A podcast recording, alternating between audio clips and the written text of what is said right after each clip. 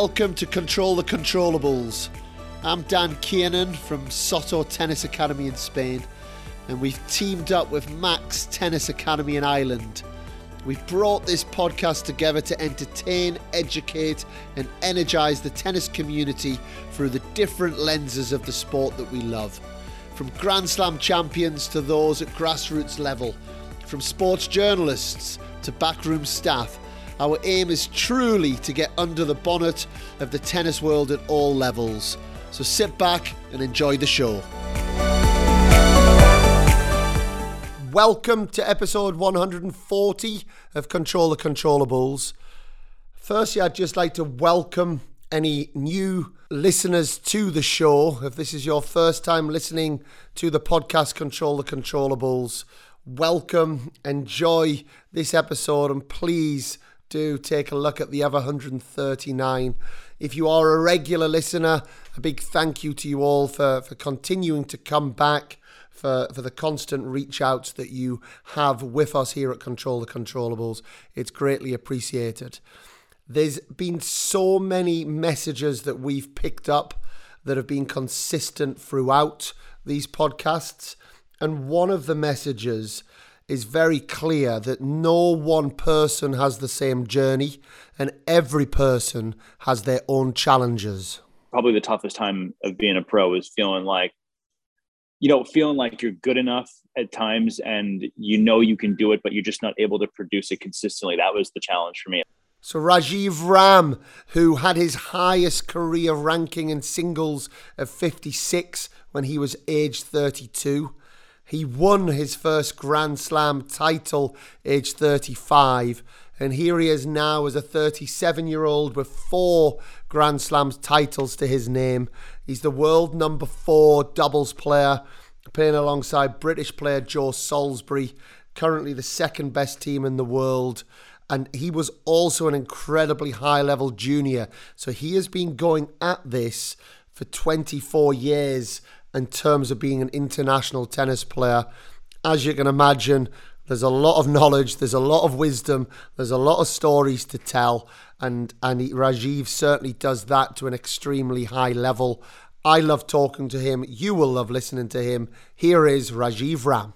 So Rajeev Ram, a big welcome to Control the Controllables. How are you doing? I'm doing great. Thanks so much for having me you know thank you for coming on and, and, just at the start just to say well done. Another another great week for you and joe in in vienna. And you know you keep chipping away this year. What a what a fantastic year you guys are putting together. Yeah it was definitely a nice way to start our indoor season. You know we got uh, four matches in played another final. Unfortunately it didn't quite go our way but uh, feeling good about where we're at and um, you know the rest of the, the couple tournaments we have left and the and the demographic Rajeev of this podcast is is I guess well it's the tennis community. Uh, it's it's about 55 60% Brits. You know, we do more and more. I think we're about 15 20% US now and then there's another 120 countries around the world. Uh, but you seem to be a bit of an adopted Brit now. I saw the picture Joe, Rob Morgan, and I saw Justin Sherring was there as well last week. So are you getting used to this British banter by now? Yeah, I have a, a, lot of a lot of British time I do these days. That's for sure. Uh, but it's great. Look, we all get along really well, and uh, you know, Justin's uh, someone who doesn't travel with us much. Just uh, you know, he's Joe's coach from when he was a kid, so he comes around when he can, and Rob's with us all the time. So uh, yeah, it's it's great. We have a great time with it. And, and we'll we'll get into that partnership a little bit later, Rajeev. But I, I think the way that I, I like to go on on these episodes is is looking at the tennis journey. Everyone's got a different journey in sport, and we've you know had a lot of journalists, we've had we've had agents, we've had data analysts. There's so many different routes you can go. Well, you now, age 37, has just been pure tennis playing for, for many, many years. So where, where did all of that start? Um, you know, tennis is funny for me because it's not something that was ever pushed on me or, or, you know, just a feeling that I had to be a professional or anything like that. It was, uh, it started out as a, a hobby. Um, I would, you know, I was an active kid. I enjoyed playing a lot of sports. I was better at tennis than the rest of the sports for whatever reason. And, um, you know, when I started to show a lot of interest, my dad uh, would come home from uh, work every day and we'd go out to the local court um, or the local club and and we would just play. And it just kind of, it was our father son activity that we did every day. We spent time together and, uh, it really evolved from there. It was never something that was planned or, or thought of as being a, a career, which is, I guess, maybe a bit strange. And do you think that's also why you're still playing, why you've played for so long, because it it there's maybe not that scar tissue that's been built up over the years that I think those that are, are pushed into it, those that receive that challenging feedback and almost don't represent the sport to be something of fun, then makes it something that it's hard to hard to do so long into your adult life. I think you hit the nail on the head when you said it, that can make it not fun. And I think maybe you can still do it, uh, you know, to a, a, later age, later quote unquote later age, like I'm doing it. But I think you struggle to have as much fun with it as I do, and I think that's one thing that I'm probably the most grateful to my upbringing for is that you know even at this point even after i've been on tour for so many years and played and whatever it's still enjoyable for me to go out and play. And i think that's just because of how it started for me. It started as something i did for fun and it, it still continues to be that. And that's that does. When I, whenever I whenever I watch you, Rajeev, and I've watched a lot of you over the years, and that was something I wanted to ask you. It, you look so relaxed, you know. You mm. look mm. so chilled, you know. You look is is are you like that on the inside as well, or have you just got a good way of of showing the outside world that? I mean, yeah. Look, it definitely I'm, I'm definitely not like that inside in you know matches and competitive situations, especially big matches or whatever. But uh, I think there are a lot of the times, you know, whether it be on the practice court or or in such other situations where that is sort of my demeanor. You know, I I do enjoy what I do and enjoy learning and I enjoy trying to get better and I, I enjoy the process of it. And I think, um, you know, even though it's not like that when you're competing and you're out there to win, I think that attitude has helped me enjoy sort of the work of it, um, which you know leads me to keep improving um, and and keep trying to find ways to get better. And you're still trying to get better, age 37? Oh yeah, of course. I mean, I think the minute I stop trying to get better, or I don't feel like I want to anymore, I'm, I'm going to find another job. I think because uh, that that is that's it for me. Is just that sort of pursuit of trying to continuously, you know, improve one little thing here or there that could maybe help you along the way. Because that that part's the really fun part for me. And that's that's the growth mindset bit, isn't it? You know, and I think you you, you hear quite a few 16 year olds, I'll, I'll, hear it around the world when I'm traveling at tournaments that you can't improve technique after a certain age. And, you know, once you get to the, this is what you've got. And it's so fixed mindset. It's so lovely to hear that someone who's had so much success, has been on the tour for so long, has still got that open growth mindset. Yeah, I think, uh, well, geez, at 16 years old, if you think you've got what you got, I think that's a, definitely a mistake. Uh, I think you can always, learn things. Maybe you know certain things are a bit difficult to change or, or completely revamp. Like at 16 i was never going to have a one in a two-handed backhand anymore something like that. But there's certainly the subtleties of the game and maybe even a bit more than that that you can work on forever. And that brings me into anyone in the tennis world knows you as Rampras and yeah. you know the, the technique that, that we've seen and i do i'm i'm a few years older than you but certainly seeing you seeing you come through it was very clear that you your game does look like the 14 time grand slam champion pete sampras.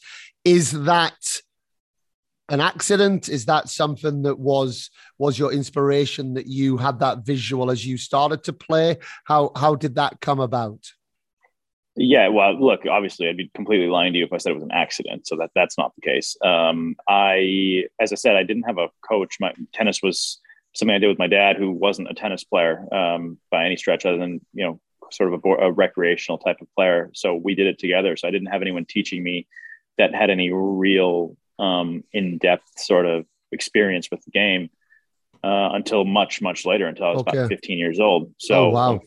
14, 14 years old or so. Yeah. So my formative years were completely watch and learn. And, um, you know, my dad was a tennis fan and enjoyed watching players who played a certain style, came forward, you know, did well on quicker surfaces. That was just sort of what we liked to watch me too. And, uh, Pete was pretty good at that. And we, we say, my dad kind of said, look, this guy's pretty good. Why don't we, why don't you try and play like him? And, um, and that was sort of that. It wasn't very complicated. Other than that, I my first my first true tennis hero was Boris Becker. Um, and then you know, growing up in America, I had a, a generation of of great American players to look up to, and you know, his Pete Sampras style sort of fit the way I like to play a bit more, and I tried to I tried to do as best I could to to play like him. You've got to be quite gifted as well, though, to be able. If I tried to do Sampras' serve now, I, I, I couldn't do it. You know, so you've got to you, you've got to have a talent to be able to to copy that as well. Yeah, it, it, I got to say, it is a knack that I have to that I can usually mimic people even now pretty well that don't. Yeah, so yeah, for whatever reason, I, I, probably have a bit of a bit of talent, let's say, in that area.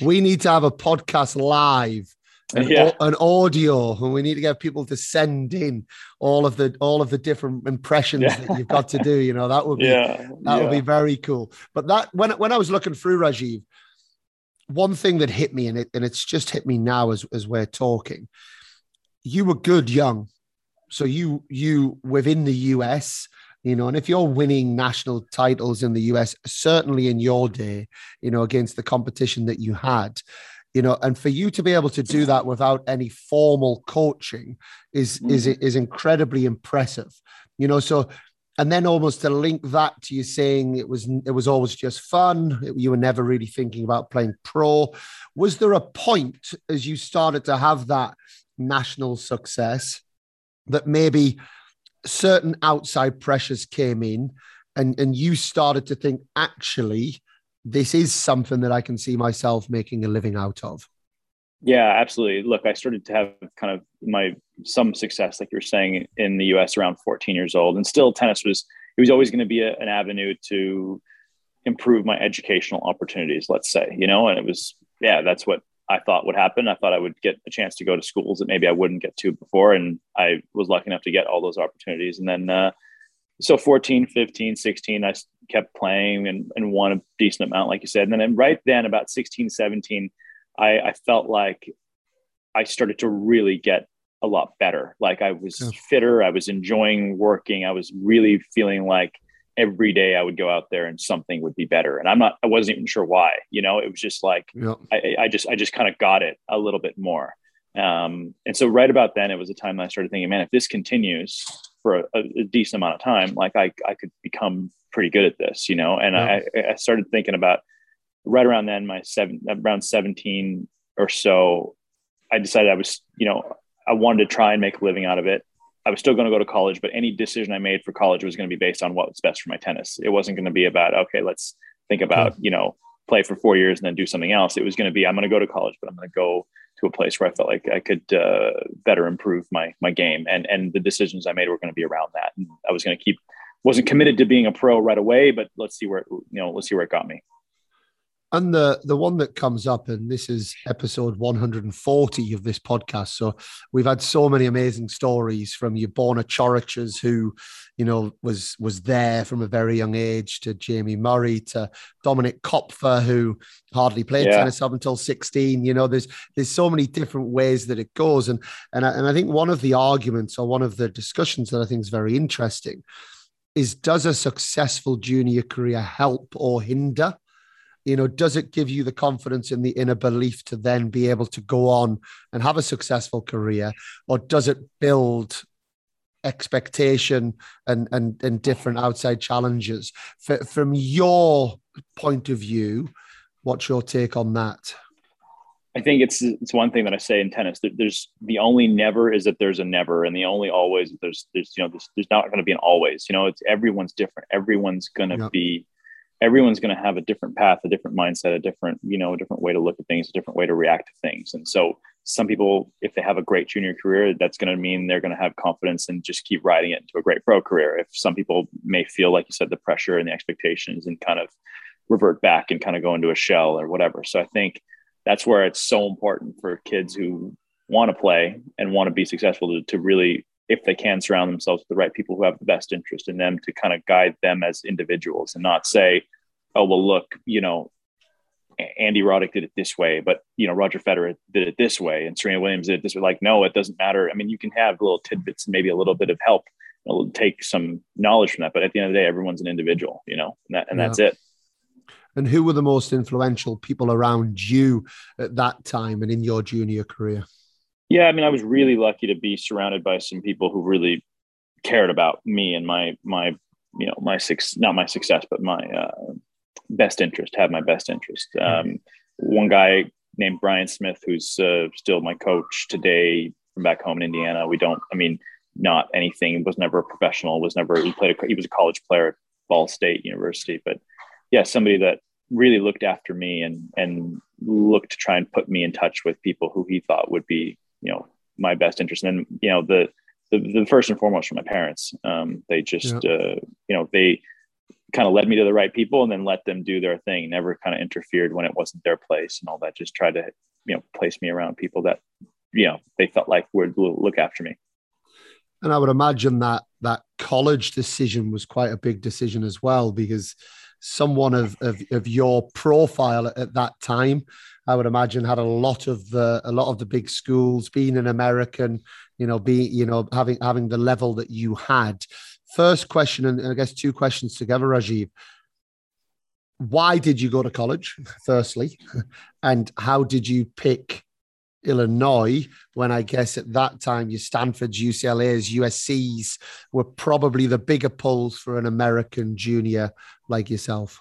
Yeah, I mean, it, it's funny you asked. It, it, it, was a big decision, and it wasn't. I mean, it was the most clear decision I ever made. Um, Illinois was, you know, the at the time the best coach, in my opinion, the yep. best team, given who they had. Okay, they didn't have the proven stats of the some of the schools you mentioned, but they had the best team. It was so cool to potentially think about being a part of something new and something upcoming that you know would sort of change the landscape of college tennis. It was close to home for me. It was two hours from where I grew up. Okay. So the people that I was around before that I felt like had such an impact could still be around, as opposed to going all the way out to California, which that wasn't going to happen.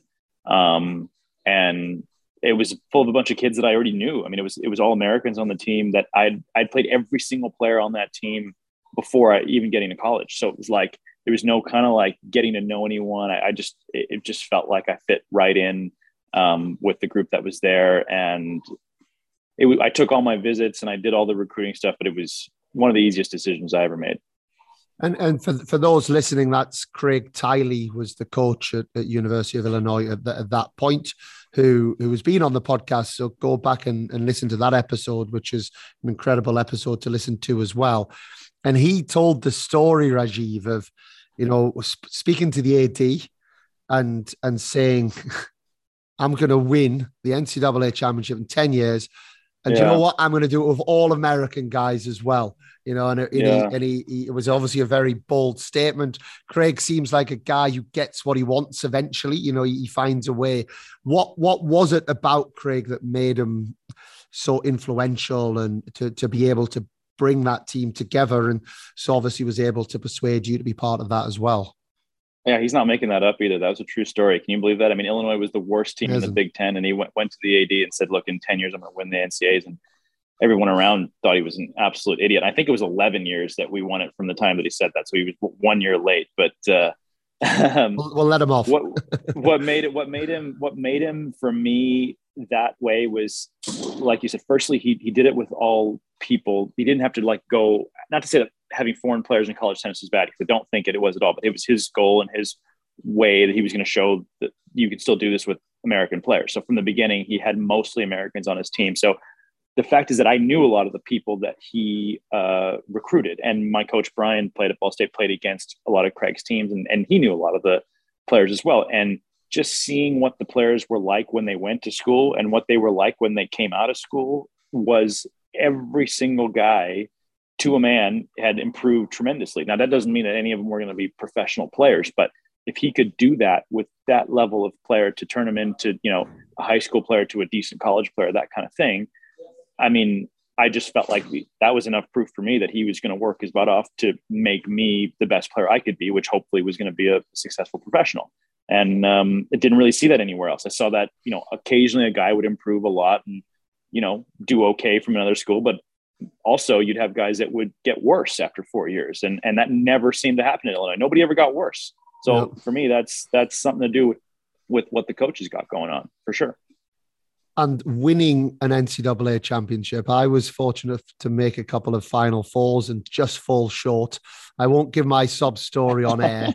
uh, we had a we had an extremely tight one with UCLA one year, but for the listeners who you know, some of them will have been to college, some of them will be looking to go to college, some of them will see colleges uh, a failure because you haven't gone to play professional, which we've talked a lot about on the podcast, how wrong that is.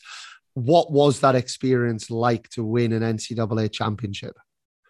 Right up there with anything else I've ever done in tennis. Um, I've been lucky to do some cool things, but winning on a team with a bunch of guys that you've known since you were a kid, you know, in a situation like Illinois where we didn't have you know, we didn't have the the pedigree or whatever. We didn't have 20 national championships behind us like Stanford. I mean, we were trying to be one, you know, one of a few that, uh, yeah, it, w- it was really rare for anyone to win anything at Illinois. And, and I think we we won in 2003, and the the one before that was men's gymnastics, won in 1989. So I mean, it was, just wasn't normal for Illinois to win NCAA titles. So yeah, it was it was incredible. And then we had an un- undefeated season, and and the whole the whole way we that it happened was definitely one of the, if not the coolest thing I've done in tennis. Where was that finals played? It was in, in Georgia, Athens, oh, Georgia. so the place. Yeah. I mean, that's the place, the place. it Yeah. Yeah. The only thing would have been cooler was if we had done it at home, I think. But yeah, having it be at Athens was pretty neat. Yeah, and if uh, that that for me, Athens for me is the home of college tennis when it comes to when it comes to those events. I would agree with that. You know, and and, and what what an incredible. And then, so if I've got this right, you then left. Yeah. So if I could honestly take one decision back in my tennis career, it would be that. I think okay. at the time I was 19 years old, we just had this incredible season. You know, college tennis wasn't going to get any better for me because we won, you know, my partner and I won the doubles, our teammate won the singles. So we literally swept the whole thing. And I was 19, going to be 20 and not that long. And at the time it was 2003. So you know, tennis careers, if they went past 30, it was a bit of a bluff. Like tennis careers didn't go past 30. So I was thinking to myself, man, done everything I've ever wanted to do in college tennis. And I, you know, now it's kind of time to do this or not do this because I would have 10 years to play on tour and that would probably be it. If you'd have told me back then that, hey, listen, at 37, you're still going to be playing and playing just fine and feeling good, I would have definitely stayed another year or two because I think it would have really helped my tennis game. But it was sort of a, a decision at the time, given all the information that I had, and that was what I chose.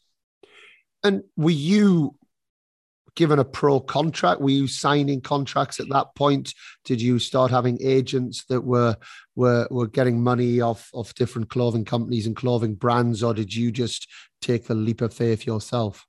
It was a bit more of a leap of faith for sure. Uh, mm-hmm. At the mm-hmm. time, also, it was kind of like if you went to college, then that all that stuff kind of went out the window. And I didn't, to be honest, I didn't have much of that anyway, even before I went to school. So it was a bit of a leap of faith. My parents, you know, had the support I sorry, I had my parents' support a bit financially, um, and I was lucky enough to kind of do okay right from the beginning with some opportunities and also just some results. So yeah, but it wasn't something where I was, you know, able to hire my own coach and my own team to travel around and do it straight away. No, it wasn't like that. And when you left college, of two questions, and I'll ask one and, and, and give you the time to answer it. Did you have the level when you left college to be a top 200 ATP player at that time? Mm, oh, that's a long time ago. Um, I would say no. At that time, no, I didn't have a level to be top 200. No. Did Not, have- I mean, I could, I could, I could beat people in the top 200 pretty regularly, but to go a whole season and be end of the year top 200, I would say probably not. No. Did you have the belief that you could be a top 100 player at that stage? At that stage, I did. Yes at that stage I did. I would say it got tested in the following years, in the years following that, pretty yeah. rigorously. But at that stage, I did believe that. Yeah. Oh, yeah, because I, I, and again, one of the quite consistent things coming through this this show is that really there's six or seven years in the transition part. You either in that six or seven years make your way through, so you're playing mm-hmm. your grand slams, or it's very difficult grinding out the futures, the challenges to be able to be able to do it. And I think that kind of fits with yourself a little bit because if I'm correct, I believe you broke top hundred as a singles player 2009. Yeah. So so so it took you six years six years to get there. How yeah. how how was that journey? What were the challenges of that journey? And were there any times where you thought, you know what, I'm not sure this is for me? For sure there was there it was probably the toughest time of being a pro was feeling like you know feeling like you're good enough at times and you know you can do it but you're just not able to produce it consistently that was the challenge for me like yeah. why can i do this some of the times and why and and then like it just is it's not there all the time, or not even all the time, but just like the majority of the time, because I just knew that wasn't my level. Didn't need to get me better in the terms of what I had. It just needed to be able to show up more often, you know, and feeling like, yeah, that was difficult. That was difficult. And I remember one time specifically, I was in Tulsa, just thinking, yeah, you know what? I think it was I think 2007 or eight. I can't remember the year exactly, or six or seven, I don't know, whatever it was. A couple years into it, where it's like you know you just keep on playing these challengers and one after the next, and my ranking was anywhere between 150 and 250 consistently for that time period. And it's like I'm not quite sure why it's not why I can't you know make that next step because I feel like my level's there. It, it is there at times, just not enough. And yeah, it's it's a it's a tough go for sure. That's when you your your love of the game gets tested. I'll say that. But is that also where I, I talk to players a lot about this, where we we all have a range of level, you know. So we've got a bad day, we've got an average day, we've got a good day. And, mm-hmm. and if mm-hmm. I take you and I remember this match, I remember watching you play Wawrinka at US Open. I think mm, yeah, seven five in the fifth. Or yeah, was, that was in 2005. That was one of yeah. my first US, my first US Open. I'm pretty sure. Yeah. Right. So so that showed that your top level, if that was a really good day, I assume it probably was quite a good day, you know, was was in and around, you know, has the capability. But I think I think a lot of players are searching for for that top level, you know, and that ability to play at their top level where we we now know as we're old and we've been around this game a long time that it's actually the average level that that turns into turns into our ranking you know? So how how were you able to work on on bringing that average level forward which ultimately took you to 56 57 in the world? So you know that's one thing i think the listeners need to understand about rajeev ram he he's not just one hell of a doubles player he also is one hell of a singles player you know to get to 56 in the world. So how were you able to work through to getting that consistency and bringing your average level up? Well i, I was one L of a singles player. I'm not anymore. yeah. Okay. we'll be very, very clear about very clear about that. I have no. Yeah. I can't even be Joe these days. But no, I'm kidding. But um, no. Yeah, you're exactly right on that. I, it's got your ranking has nothing to do with your top level in this game. Absolutely zero. It's got to do with the level that you can bring. You know, every single day that you can count on to be there, and then maybe one or two days it doesn't show up. Okay, those are your bad days, and one or two days you play ahead of it. That's your good days, but your average level is it. And you mentioned Stephen Amritraj, who was a real good friend of mine earlier when we were talking, and I think he that it was 2009. I remember, I'll never forget. We were in California at a challenger, and I lost a match to someone. I can't, I don't remember who it was, but it just played terribly. And he sat me down. And he was like, "Look, I'm watching you play, and you know, I've known you since you were 13, 12 years old when we first met. And he's like, you're just totally not playing any of the, the the type of tennis that's intuitive to you or instinctive to you, and we had a long conversation about it. And you know and he just gave me as a friend a few ideas because he could really see that i was struggling a few ideas on what he thought i should do and what i thought, I thought i should play how he thought i should play and and, and kind of take the, the game make, make the game a bit more simple and and and you know take it back to the things that i knew how to do well which was you know come in a bit play maybe a bit more high risk and not play the way that everybody else is playing in that time period even though it's very difficult to do and he's like, this is obviously not working. You should try something else because more more than anything, he doesn't look like he's like, you don't look like you're having any fun with this, you know, yeah. out there. And so that year, you know, he started traveling a bit with me and his cousin Prakash, and all we did was just kind of think about how how'd you play when you were 14? What would you do in this situation when you were a teenager? Well, okay, I would do this. I would chip and charge a lot more. I'd serve and volley on a second serve on a break point. I would, you know, hit drop volleys and do different things that you know use my hand skills use different things not run side to side on the baseline trying to hit the ball as hard as i could. You know use my timing a bit more use the things that i know i'm good at. And um, another thing we talked so much about is schedule a bit differently. Don't play the tournaments where the conditions don't suit you. Play travel a bit more. It doesn't have to be in the us doesn't have to be you know certain places. Go find places that are conducive to your style that you know are against players that you enjoy playing against. And so we, we talked about a whole variety of things that people don't realize that tennis is all about. You know, it's not just about the guy that's on the other side of the net all the time when you're trying to be a professional. And you know, how can we how can we sort of stack the deck in, in my favor a little bit more in a time period when it was very stacked against me? Um, and uh, yeah, and that's sort of that's sort of how it happened. And we took took it back to things that I could count on like we said you know that that i could bring a certain level of a certain game style every day and where could how could we make that work It's a great, it's a really good story, Rajeev. And, and I think, and and then you went on that year to break top hundred. So you went on a yeah. bit of a run. You won Newport that year, but it was was it? Did you win Newport to become top hundred? I did. I did. I believe. Yeah, I did. And part of that was exactly what we were talking about. That court and that surface fit nobody else. It fit someone who played like they probably should have been playing in the 1980s, which was me. And uh, you know, because of the way that I had tried to been the things I was working on, the, the way I was trying to play, it fits so well into being, you know, a viable option to play on a court like that. And I went out and I, I played great. I played great for five matches and, you know, was able to win it. And nobody could take that away from me. You know, I, I won a, I won a title on the ATP tour.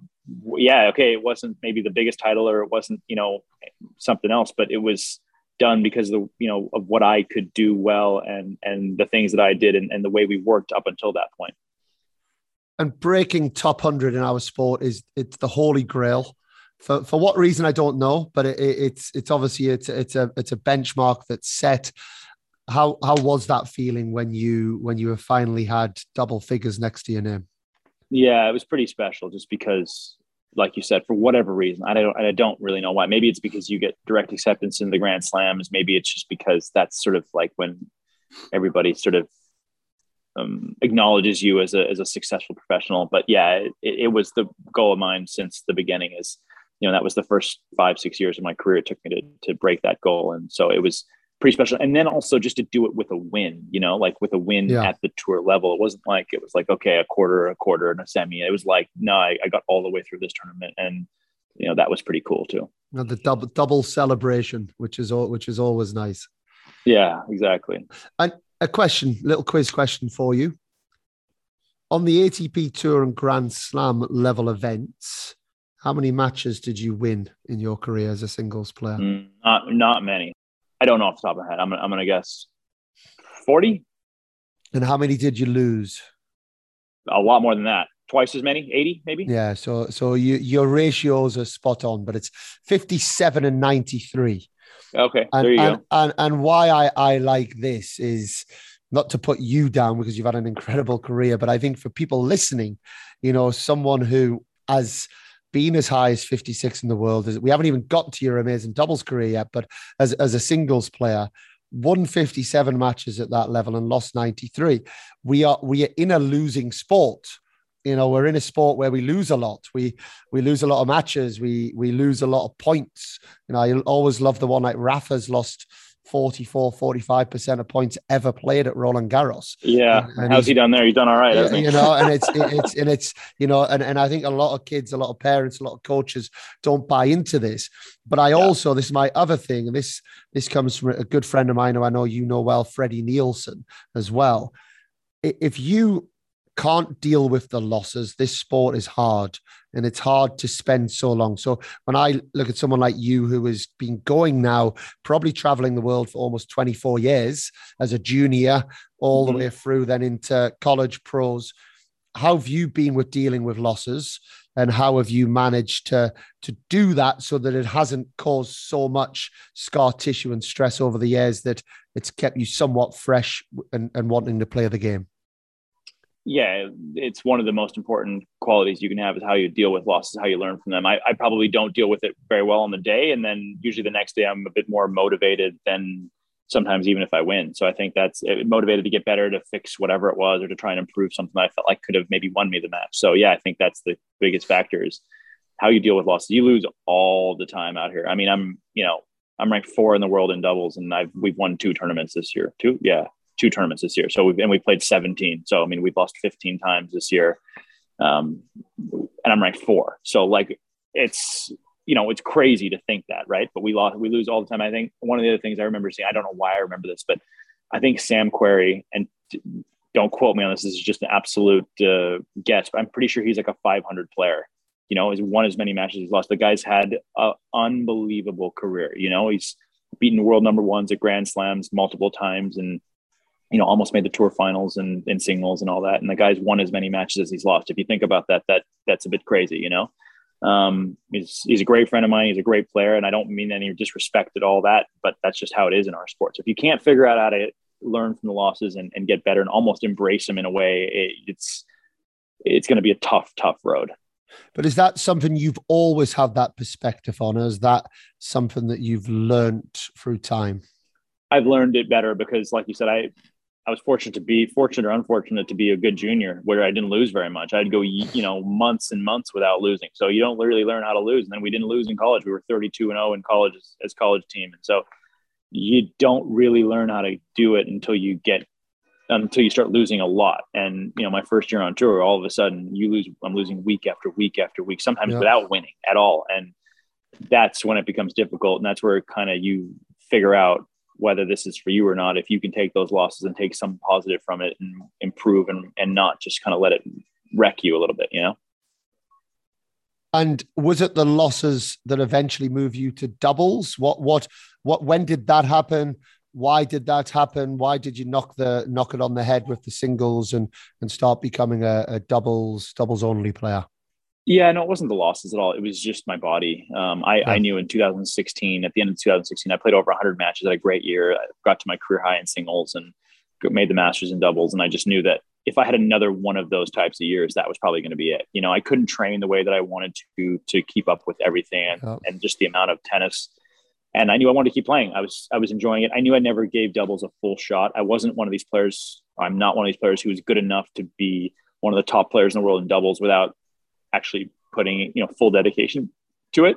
Uh, I, you know, some guys were able to do that while playing singles. That that wasn't me. I wasn't good enough to do that. So um, I knew I didn't want to leave the sport without seeing what I could do in doubles because I felt like my my skill set was very, you know, it, it, fit very well with the game, and I felt like I could do pretty well. And so, uh, made a decision sort of similar to the college one. Like it was just staring me in the face and at the end of that year that I was going to play a little bit more in 2017, but that was, you know, when, uh, you know, when I felt like I, I was going to play what I could get into, I wasn't going to add any more tournaments to the schedule. And when kind of my ranking disparity became too much, that was going to be it. And what a lot of the doubles guys I've had on again, you know, Joe, um, Sam Qureshi, you know, there's been there's been quite a few Freddie, Freddie Nielsen, quite a few of the guys that have come on, and I always speak to them about this because uh, I guess doubles was my thing a little bit as well. Getting the right partnership seems the key, and and and I had a little look back. 2018, you finished 36 in the world, and that year you had a okay. you had 11 different partners in that year now, since 2018, from what I could see, you've had three partners, one of them at the Olympics in Frances yeah. Tiafoe. So we don't count that because that wasn't a choice. Austin Krajicek, I believe you played a tournament with at the start of a year in Melbourne, maybe start of a year, maybe. No, that that actually was also not a choice because that was at the ATP Cup, so you had to play with somebody you from go. your own country. So, so yeah, so so so you haven't had a choice. So in the last three years, you've had the same you've had the same partner and yeah. and you've gone from 36 to number four in the world you've won two grand slams three grand slam finals you know it's obviously worked you know so i guess i want to get into your partnership with joe because i love that partnership. You know i told joe this as well. For me you know you guys well your ranking suggested as well you you are right up there being the best team if not the best team in the world.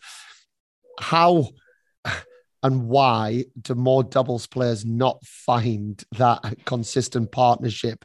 Or is it that it's such a sweet spot when you do that it's so difficult to find yeah look i think there's no question that's that's the goal is to play with somebody consistently i mean in 2018 i was supposed to play with a guy named brian baker who i don't know if you know that name at all but he was a great player we great played, player yeah, we, we made the finals of junior junior Wimbledon together. One of my oldest tennis friends, and I mean the guy's body just didn't cooperate with him, yep. unfortunately. So I remember that. Yeah, I was he he actually came to my house. We did two weeks of training. We were all set to go and really give it a shot as two old friends. You know, trying to really make a make some noise in the doubles world. He was just stopped playing singles as well, and you know he called me on December 24th saying, "Look, I I just can't. My back's not it's not cooperating," and he's never played since.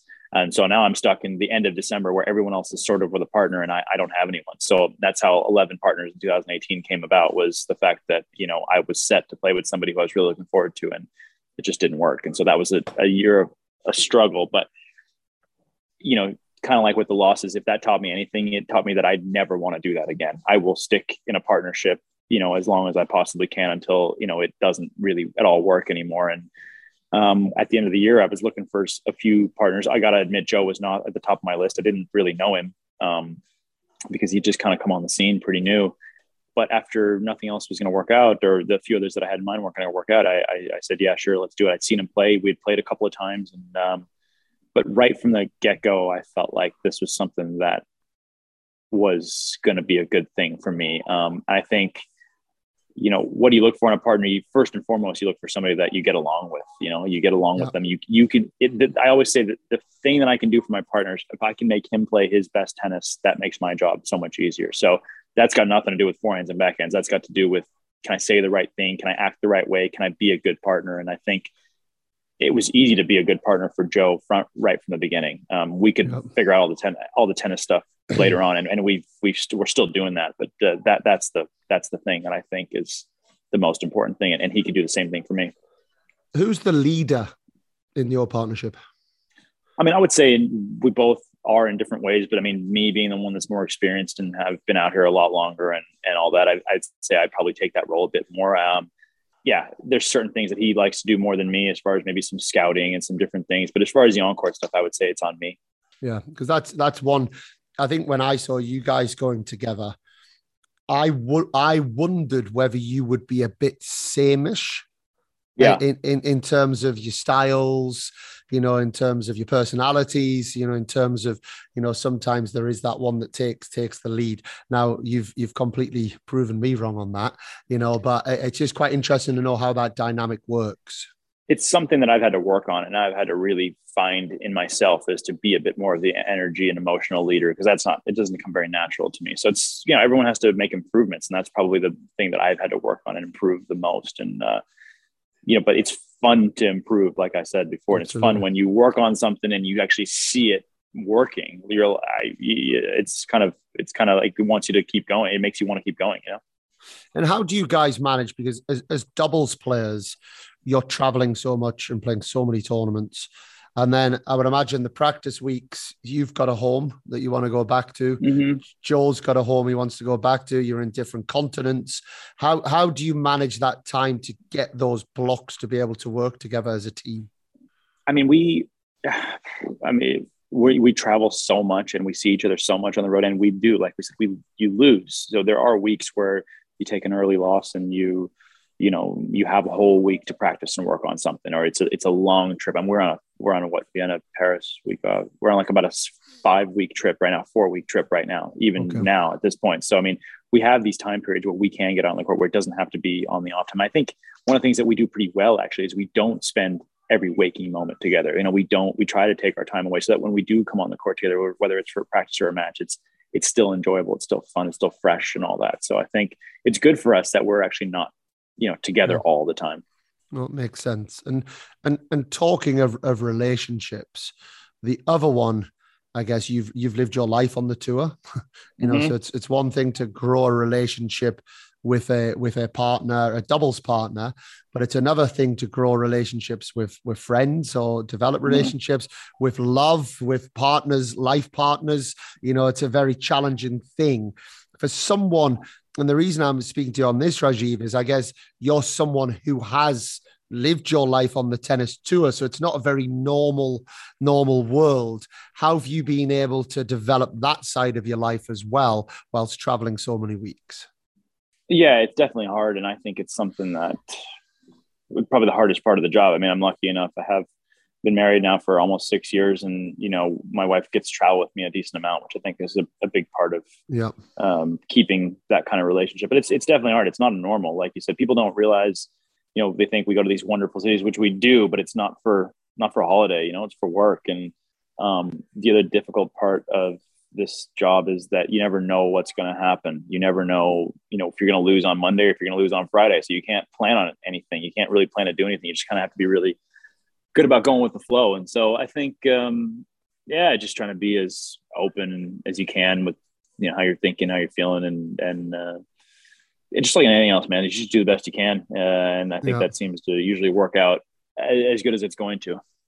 I would imagine it's easier to get your wife going to New York, Melbourne, Paris, London than it would be getting her to go to Monastir to play a futures event in Tunisia, you know? yeah, that, that would be the case. And fortunately for me, I haven't had to do that in quite some time. So, and you've been so good with your time, Rajeev. You know, it really was. When I spoke to Joe a few weeks ago and, you know, we mentioned your name, I thought I would be so good because I think you're, you, you have such an understated way about you. But when you analyze your your career in numbers, it really is incredible, you know. And I think you know you're this you're someone that so many people in our sport can learn from, you know. And I, I was so I was so excited to to speak to you. So a big thank you for coming on. Uh, I appreciate that. What does the future now hold for Rajeev Ram on the on on the playing side first? Um, well, on the playing side, I mean, in the immediate future, we got to play a tournament here in Paris coming up, followed by the Tour Finals in Turin, which we're really looking forward to. Um, you know, I, I, take things kind of as they come, and I think you know we. I'm in a great situation right now. I enjoy playing doubles. I enjoy playing with Joe a, a lot, and I think we've done.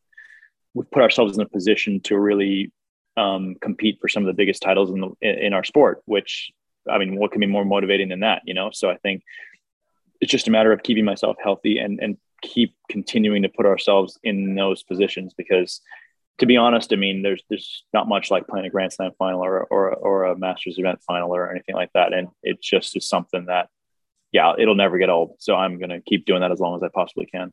So are we going to see Ram Salisbury in 2022? Yes, absolutely. We've we've had that dis- that discussion took about four seconds after uh, after the U.S. Open. So Brilliant. Because the one, yeah. and, and, and to the podcast listeners, I know I've said this before, but it, it always sticks into my mind. The Bryan brothers, who um, you'll know very well, I, will never forget what they said. You know, in this tennis world, is uh, the the years end, and then everyone splits up. We stick together, and then we win everything in the first six months of the year because the teams are trying to get used to each other again. And then the last six months, people catch us up, and you know we maybe don't do quite as well. and that's been a cycle that's gone. So maybe you guys can have that little kickstart. You've done well in Australia the last two years. You know, I think having that consistency of partnership is is is vital and certainly shines through at the start of the year as well. Yeah, let's see. I mean, look, there's a lot of good teams out there, a lot of good. Uh, good players. I have no idea what the shakeups are going to be like this year, but you know, we're we have a couple huge tournaments coming up here. But yeah, like you said, we've we played great in Australia last couple of years, winning it and then making a final. So we're looking forward to starting the year again with well, Joe. Well, good luck the the rest of the year life after tennis. What's that got what's what's that got for you? Is that something you've thought of? Do you see yourself as a tennis coach? Do you see yourself going on the the other side of the mic and and and commentating? Where any had any thoughts on that?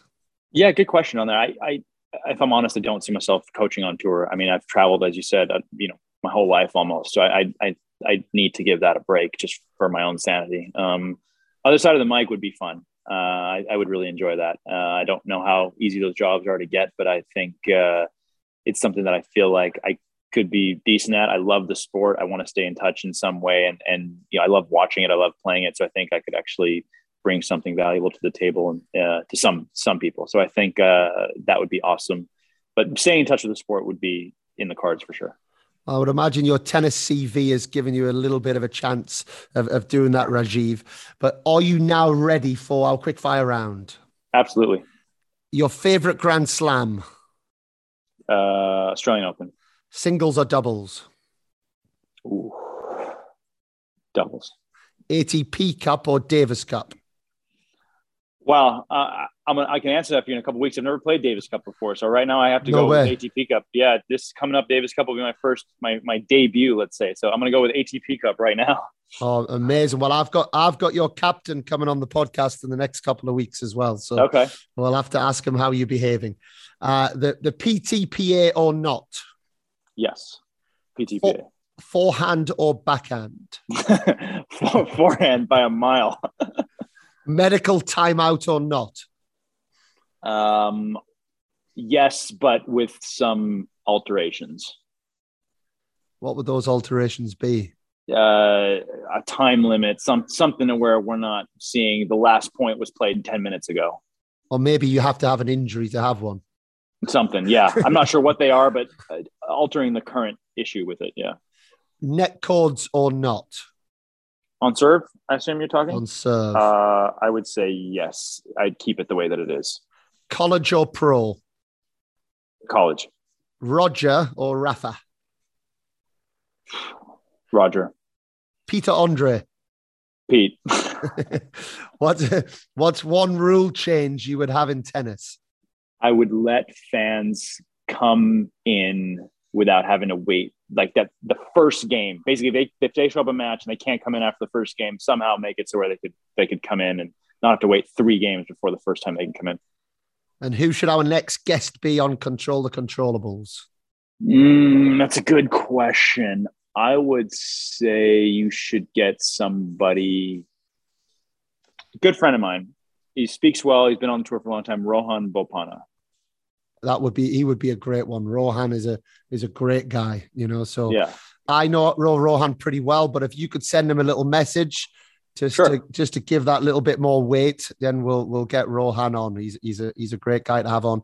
Rajeev, thank you. Yeah, I mean, Thank uh, you. You know, that was that was an absolute pleasure for for me to have that conversation.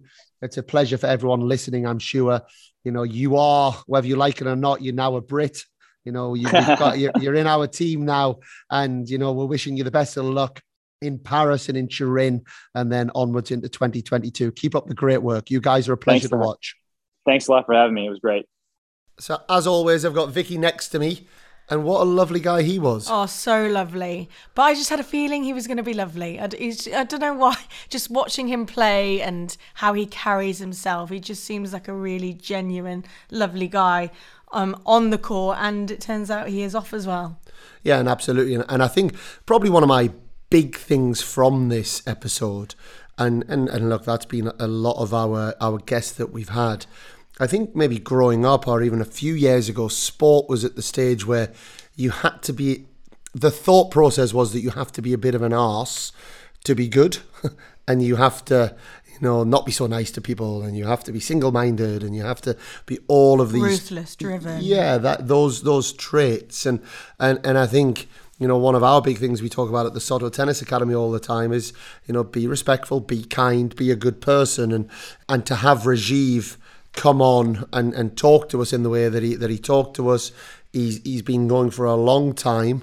You know, he, he very clearly is well liked on the tour. He is, and he is a lovely guy, and he's had an incredible career. You know, there's not many players to be as high as 56 in the world in singles and four in the world in doubles, winning four Grand Slams. Um, a real treat.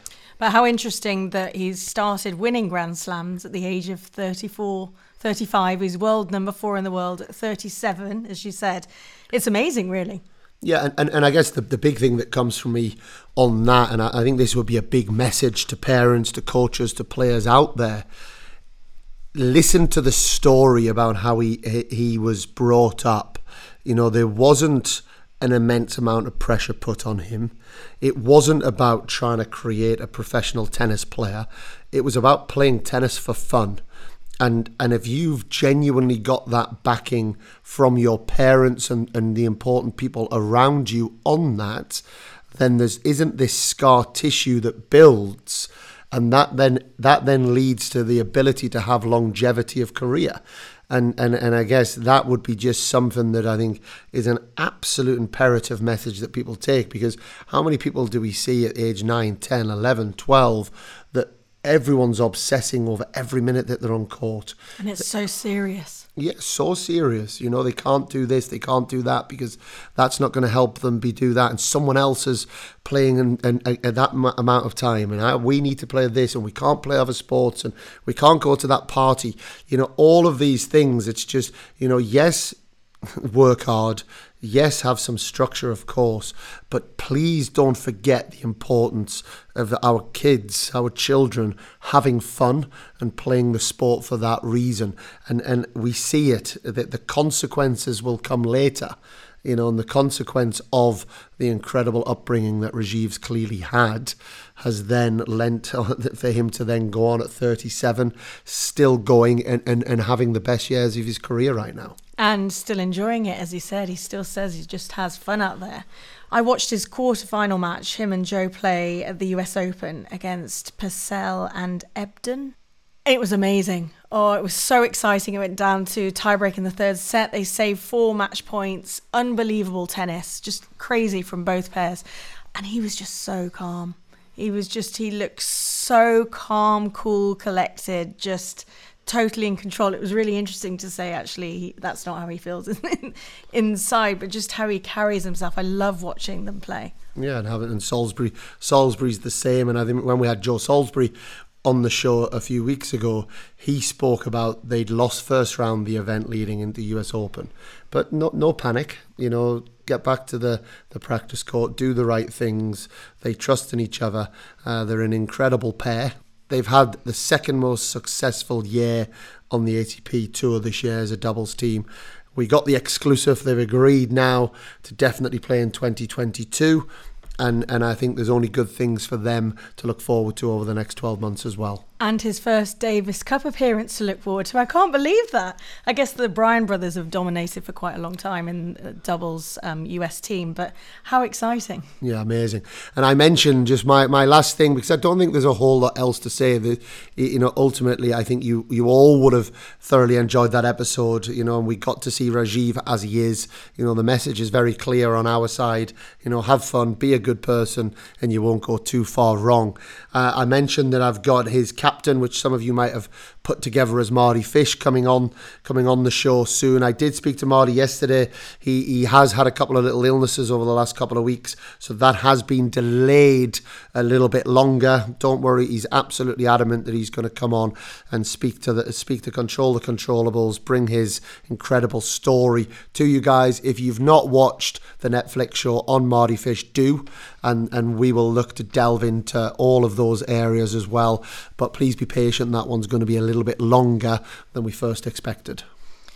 And as you've probably seen, we've got nice new fancy artwork now for our podcast with Dan, your lovely face on it as well.